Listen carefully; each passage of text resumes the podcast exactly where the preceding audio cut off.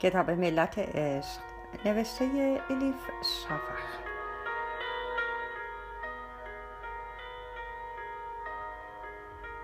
ترجمه ارسلان فسیحی. تاپسیوم انتشارات ققنوس خانش توسط هوریه کوکلانی.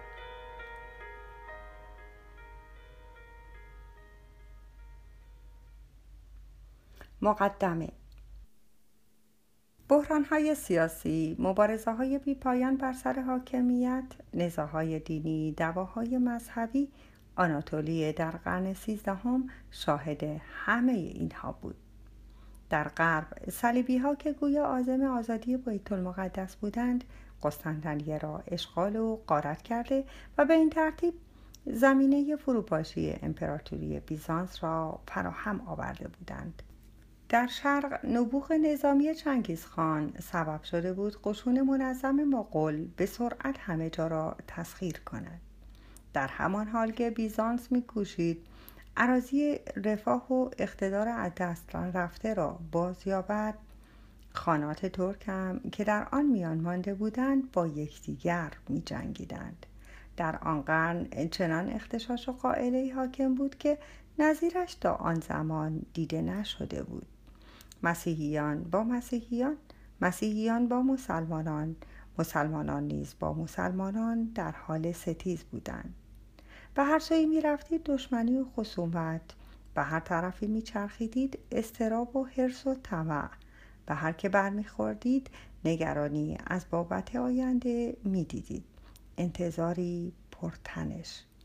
درست در میانه این حیاهو در شهر قونیه عالمی مسلمان زندگی می‌کرد این شخصیت ممتاز که اکثر مردم مولانا به معنی سرورمان خطابش می‌کردند هزاران مرید و شیفته داشت که از چهارسوی عالم آمده بودند او را چراغی می دانستند که بر تمام مسلمانان نور می تاباند.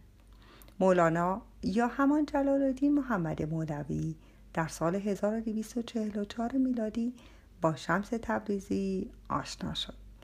شمس از دراویش قلندریه بود. زبانی تند و تیز داشت. روندی که با تلاقی راههایشان شروع شده بود زندگی هر دویشان را از بیخ و بن دگرگون کرد. دلشان یکی شد. صوفیان قرنهای بعد پیوند آن دو را به یکی شدن دو دریا تشبیه کردند. در سایه دوستی و مصاحبت با شمس بود که مولانا جسارت یافت از دایره قواعد مرسوم پا فراتر بگذارد و به اهل دری مخلص مدافع آتشین عشق بانی سماع و شاعری پرشور بدل شود. آثار معظمی که از خود بر جا گذاشت لقب شکسپیر عالم اسلام را برایش به ارمغان آورد. در عصر تعصب ها و پیشتاوری هایی که تا اعماق جامعه ریشه دوانده بود از معنویاتی فراگیر و صلحجو دفاع کرد. در خانه اش را به روی همه انسان ها گشود. بر جهاد باطنی تاکید کرد که هدفش به کمال رساندن انسان بود. توصیه می کرد که انسان تا آخر با منیتش بجنگد و گام به گام بر نفسش غلبه کند. محضا همه این اندیشه ها را نپذیرفتند. درست همان گونه که همه طوفان عشقی را که در دل دارند نمیپذیرند. پیوند قوی روحانی میان شمس تبریزی و مولوی آماج تیرهای بدگویی و تهمت و افترا قرار گرفت. حتی بعضی ها گفته هایشان را کفر آمیز خواندند درکشان نکردند. به آنها تهمت و افترا زدند حسادت ورزیدند و سرانجام شاید نزدیکترین کسانشان به آنها خیانت کردند. سه سال پس از آشناییشان به شکلی غمبار از یکدیگر جدایشان کردند. اما داستانشان در اینجا به پایان نرسید. در اصل این داستان پایان نیافت. ادامه پیدا کرد.